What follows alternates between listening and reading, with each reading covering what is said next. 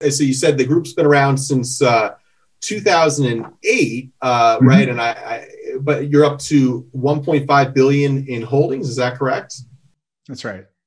That's a pretty large amount for 12 years in real estate. Isn't really that long, you know. It's actually, you know, a lot of companies that size have been around 30 or 40 years, you know. Um, so that's a pretty impressive growth amount. How were, was the group able to achieve such a large amount of holdings in just 12 years?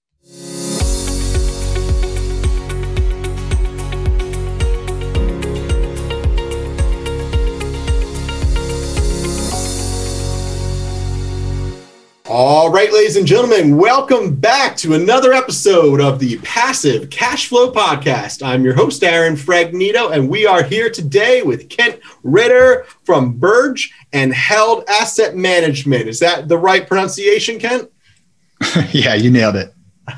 great, great. Thanks for coming on, my friend. Um, so, give us a little introduction about yourself and uh, what you do.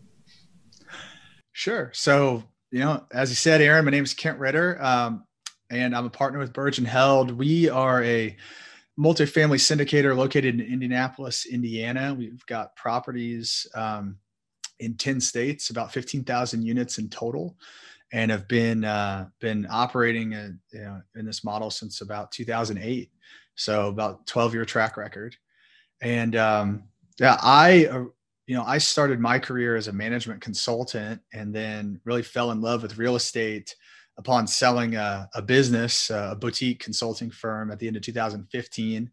You know, and then looking out and saying, you know, where do I want to deploy my capital? You know, where's what's going to be the the safest, but also give me a, a solid return, and what's going to allow me to, to diversify and real estate just uh, seemed like the best option as I started to educate myself and learn more about it. Um, fell in love with multifamily in particular, just because you know, a lot of the positives of the asset class. And you know, started out as a passive investor, investing with other syndicators, um, and invested in about ten deals in 2016 and that really set me off on the journey and then continued to, to educate myself continued to, to network and, and find mentors in the space. And that led to uh, doing my first syndication in 2019 and then joining up with Birge and Held who was uh, who I actually originally started passively investing with back in 2016 and developed a great relationship with them and, and, just saw that the things that they were doing were just at a whole different level than the other operators that I was investing with. And, uh, and, you know, I was fortunate enough that they invited me to, to come on board as a partner and, and build out a line of business uh, under their umbrella. So very excited to be in the position I'm in right now. And, and we're working on closing our, our third deal, um, my third deal with Birge and Held and, uh, really third deal in about the last six months. And we're closing that here, uh, well, it's it's going to be uh, in mid March, and mm-hmm. so excited to just continue to keep rolling now. Great, great. So it sounds like you've really been through the whole spectrum of small syndicates, boutique shops, uh, and now you're working with a multi-billion-dollar conglomerate essentially that's buying throughout the nation you know probably a little more corporate different type of feel than what you used to so it sounds like um, some of your personal capital was that also put into smaller syndications as well, or more? Did you focus on larger syndications yourself? Uh, you mean like the type of operator? Yeah, yeah, exactly. Mm-hmm. Yeah, uh, it, kind of ran the gamut, really. Um, you know, at, at that point in time, I didn't have a huge real estate network, so it was uh, really referrals from from other people, and so I, I invested with, yeah, you know, a, you know, it was about you know six different operators for those investments. And so it, it really ran the gamut. So, and I did that intentionally because I wanted to see, you know, I always had the intent of, of actively owning um, multifamily properties. And I just knew at that point there was a lot I didn't know and, and a lot that I didn't even know I didn't know. So I, I use that passive, those passive investments as really a learning experience um, you know, asking the questions about all the whys, you know, why are you financing it this way? Why are you rehabbing it this way? Why aren't you doing this? Why aren't you doing that? Um, you know, a lot of those syndicators probably might have thought I was a little annoying at, at the time, but, but I got the answers and, uh, and was able to really just learn through those experiences, but get to see different ways that people are doing things, right? And take the good and the bad from all those and, and come up with my own approach. So yeah, it was a mix of smaller, um, you know, some local folks uh, here in Indianapolis that kind of just just do things, you know, locally or regionally, and then groups like and Held who are operating in 10 states. Right, right. And what's one of the biggest differences, maybe some pros and cons of of each type of uh, syndicate because they really differ in a lot of ways. Um, but it, at the end of the day, they're trying to achieve the same goal. You know, so just what are some general pros and cons? Think of a big group and a small group. You know.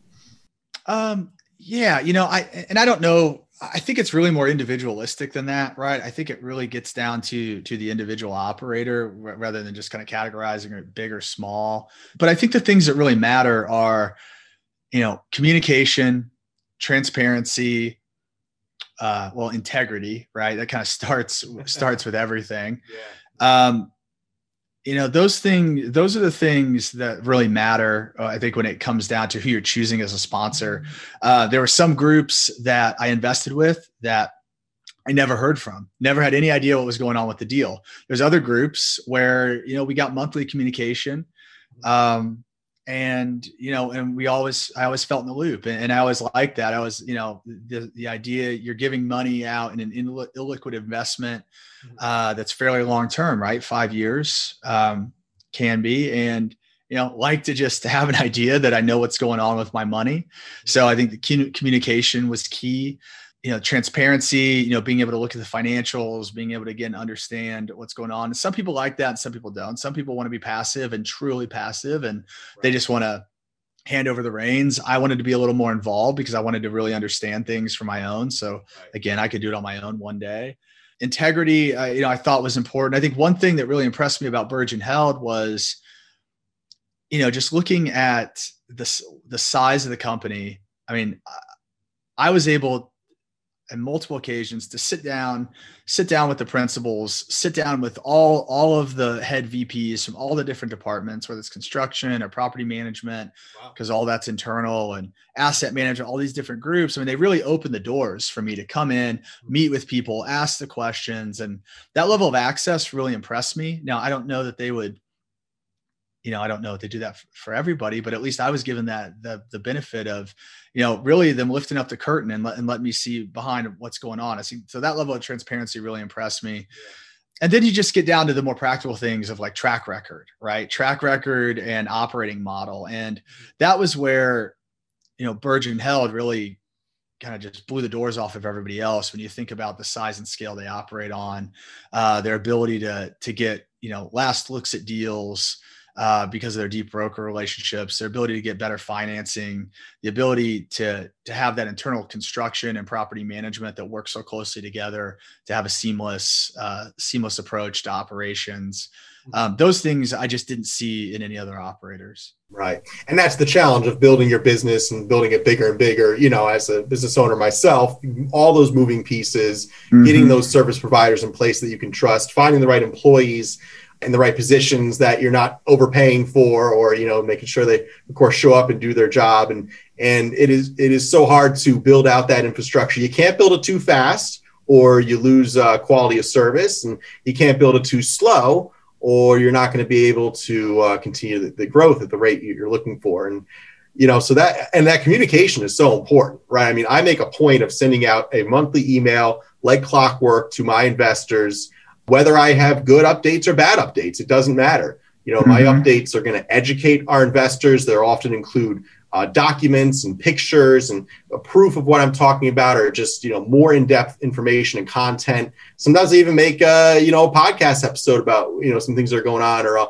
video or something like that. So it's all about communication, you know, and, and uh, you can have e- even projects that run into challenges along the way and your investor group will understand as long as you're saying hey here's the problem we ran into here's the solution and here's the timeline it's going to look to to fix it and here's what the estimated cost you know? So it's mm-hmm. all about that right? We're always going to run into challenges whenever you're doing development or ownership of real estate right? There's you know always challenges tenants that don't pay or things that go over budget or challenges there but as long as you have a consistent communication um, people tend to understand and really appreciate that.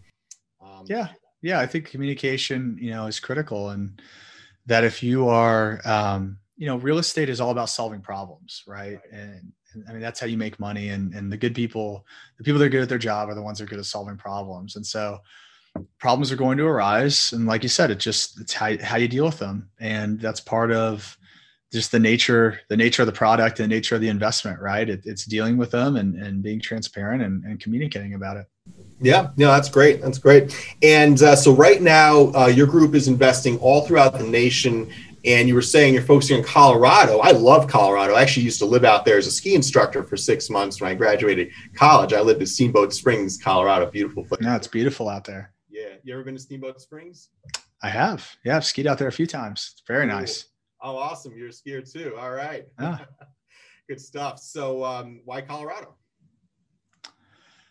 Oh, well, I mean, just kind of the the the same things that, that attract us to any market, right? It's uh, job growth, population growth, uh, diversity of jobs. Uh, Colorado specifically, uh, one thing that's a little bit unique about Colorado when you when you look at especially the the mountain areas is just limited supply because of limited availability of land right and because of the so we focus we focus on workforce housing largely b class workforce housing mm-hmm. and when you when you think about workforce housing in the mountains mm-hmm. um, there's just there's just not a lot of it because right. you know it can cost three or four hundred thousand dollars a unit to build new mm-hmm. um, and if you're going to spend that to build new, you're you want to maximize your rents. And you're going to do that by building a nice class A, right? So finding unique properties in the mountains uh, where workforce housing makes sense, or where we can provide affordable housing, even mm-hmm. you know with with partnerships with uh, the local municipalities. I mean, those are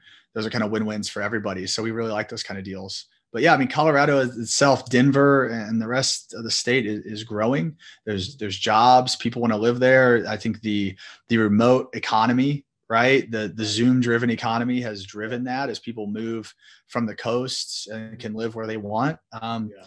I mean, there's a huge attraction uh, to living, you know, living in the mountains. I'm seeing the same thing right now. In fact, in the last year, we've redeveloped our model with short-term rentals and went into southern Vermont to focus on buying near Okemo Ski Resort here and other uh, world class ski resorts. Similar idea to Colorado, you know, beautiful blue skies, big green mountains, getting out of the city.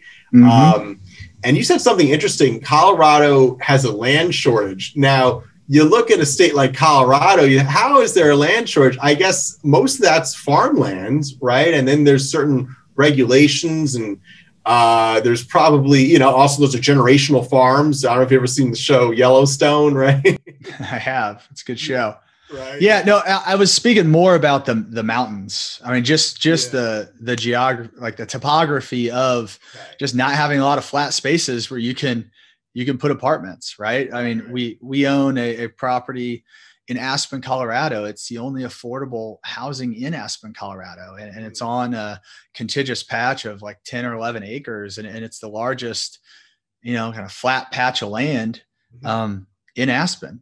Mm-hmm. Because there's just there's just not a lot of places to build. And, and just think about getting materials and things up there, right? It just everything costs more.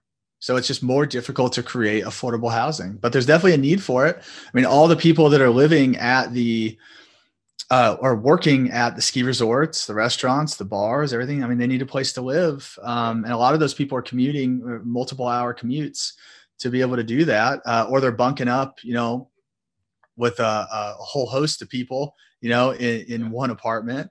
Because um, if you look at the average cost of, of, a house out there, it's it's about uh, six hundred thousand dollars. Yeah, it's crazy what people pay for. You know, uh, skiing, getting out there. These these areas are very high end areas, and skiing is a pretty high end sport too, right? To have the right gear costs you a thousand bucks just to get a decent set of skis and bindings. And boots are another five hundred. So, you know, by the time you get on the mountain, you could be dropping two thousand dollars if you want, you know, with lift tickets and place to stay. So it's a very high end uh, sport. And also, I, I, it's interesting. So we're kind of in the same market as far as looking at rural markets. I'm running into the same problem out here finding good help to run our turnovers, to run our cleaning crews, to finding good contractors. I'm looking at a development of a five unit property right now, and I need a good contracting crew to do about a quarter million dollar renovation on it. And mm-hmm. uh, man, it's just it's tough to find uh, good quality, uh, you know, service providers in very rural areas. Um, hmm. and so you're fine. And also, I've noticed, yeah, the, the housing, right? Because there's really um, a big gap. You know, if you're working on the mountain, you, you might be getting $15 an hour or something, but you're living in an area that's a high tourist demand area with high housing prices, even though it might be in the middle of nowhere, you know? Mm-hmm. Um, and uh, so it's really interesting gap. So it sounds like your company's focusing on on bridging that. Is that your niche, uh, kind of affordable housing in these areas, or what else do you guys focus on? Yeah, so I mean, almost everything that we do is focused around workforce housing.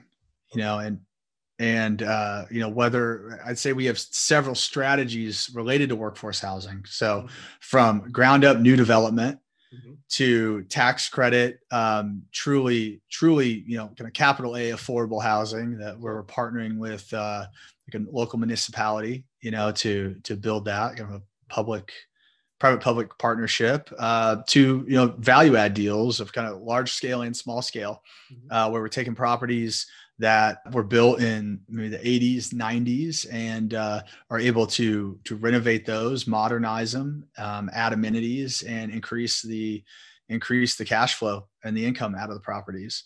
And so there's several different strategies that that exist you know under the umbrella. And um, you know colorado is just one area where we're operating. I mean we're based in indianapolis and and primarily operate in the midwest uh, and the southeast. And um, and just implementing those strategies, uh, you know, throughout about ten states. Mm-hmm. Okay, interesting. Wow, and you guys, so you said the group's been around since uh, 2008, uh, mm-hmm. right? And I, I, but you're up to 1.5 billion in holdings. Is that correct? That's right. That's a pretty large amount for 12 years in real estate. Isn't really that long, you know. It's actually, you know, a lot of companies that size have been around 30 or 40 years, you know? Um, so that's a pretty impressive growth amount. How were, was the group able to achieve such a large amount of holdings in just 12 years?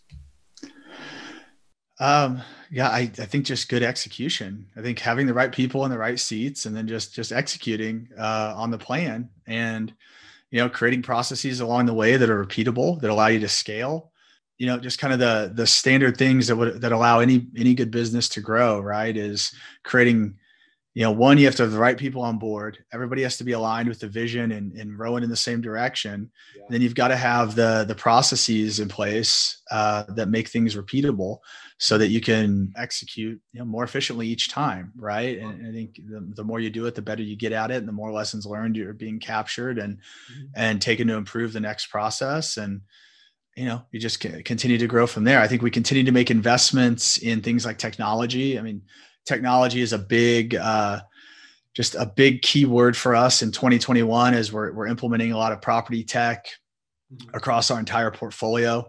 Um, you know things like smart locks um, creating self-guided tours um, you know things like that that allow us to to add value to the resident, but also create management efficiencies. So we're continuing to, to improve and to and to expand. I think our scale allows us to, to do a lot of things that, that others wouldn't uh, or aren't able to. I mean, one of the one of the things that's really been a game changer for us is this idea of kind of an eight hour renovation where we'll we'll come in and we'll turn a unit in, in eight hours. You know, the person will it's occupied, so the person will leave in the morning. Uh, they'll go to work. They come back to a brand new apartment and in that in that time we've had a whole host of people in there you know ripping things up and, and putting putting new cabinets countertops sinks everything appliances back in. And uh, and they come back to something that that feels brand new.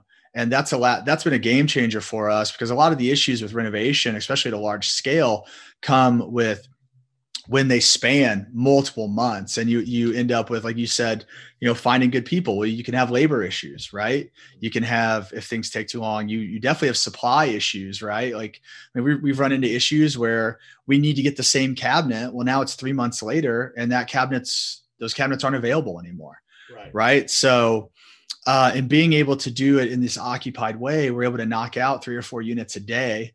Uh, we're able to turn you know an entire property in a month or a couple months depending on the size of the property. And it allows us to you know have economies of scale for supplies. It allows us to have economies of scale for labor because we're keeping the same team there the whole time you know and they're they're fully they're, they're fully deployed uh, for that time period, and and it allows us to maintain occupancy, which is one of the toughest things when you're going through a renovation is being able to manage occupancy. Well, we were able to, to deploy this on a 750 unit property in Indianapolis. We turned the entire property and the exteriors in 11 months. And the whole time we maintained a 94% occupancy.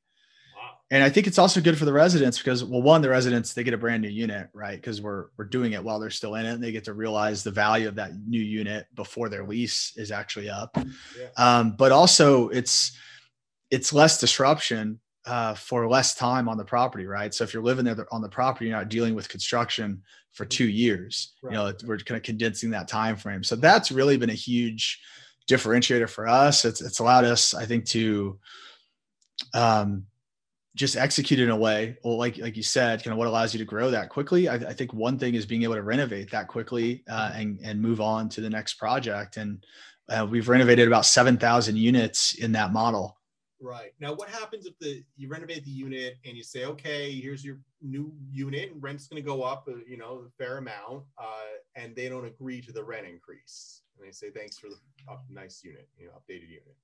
Well, you can't you can't raise their rent mid lease, right? So we, right. you know, they so they get the value of the unit right. um, while they're in their lease, and the hope is that they will you know come to to like that level of, of living and and they will renew. Mm-hmm. um but but people don't. And yeah. Mm-hmm. you know that's okay. We just move move somebody else in that, that wants it. Yeah. Yeah. I guess uh, i would just it depends on the building depends on on the demographic but i i would i know for a few of my buildings if we renovated the unit and while the tenant was still in there before the lease expired and then said okay you know we're going to need this amount of rent or uh, you know, we're not going to renew the lease. Uh, I would just have a squatter. you know? I would just have someone living in the unit that would be like, oh, I'm not going to pay you the higher rent, and I'm not going to cooperate to move out either. So, I, yeah, I guess I guess that has a lot to do with, uh, you know, we we like to operate in states that are landlord friendly and sure. that, that have reasonable uh, eviction guidelines. Yeah, yeah. And uh, you, you know, like you, you wouldn't do that in a state like Colorado or not, excuse me, not Colorado, California, right? Uh, because you could end up in that situation. Yeah, yeah. Hey, thanks for the updated apartment. Okay, I'll see you in eviction court in six months. You know, have a good. Yeah, day. exactly. So, so yeah, I mean that that goes back to you. You asked a little bit about markets. I mean, that's something that we look for uh, when when we're looking at states to invest in, or, or what are the you know the the tenant and landlord rights and laws. Mm-hmm. Mm-hmm. No, I love Colorado for that. I know Texas is good for that. Um, so that that's interesting. That's one of the reasons we do short-term rentals in Vermont because the landlord-tenant laws are terrible. They're completely mm-hmm. one-sided towards the tenant.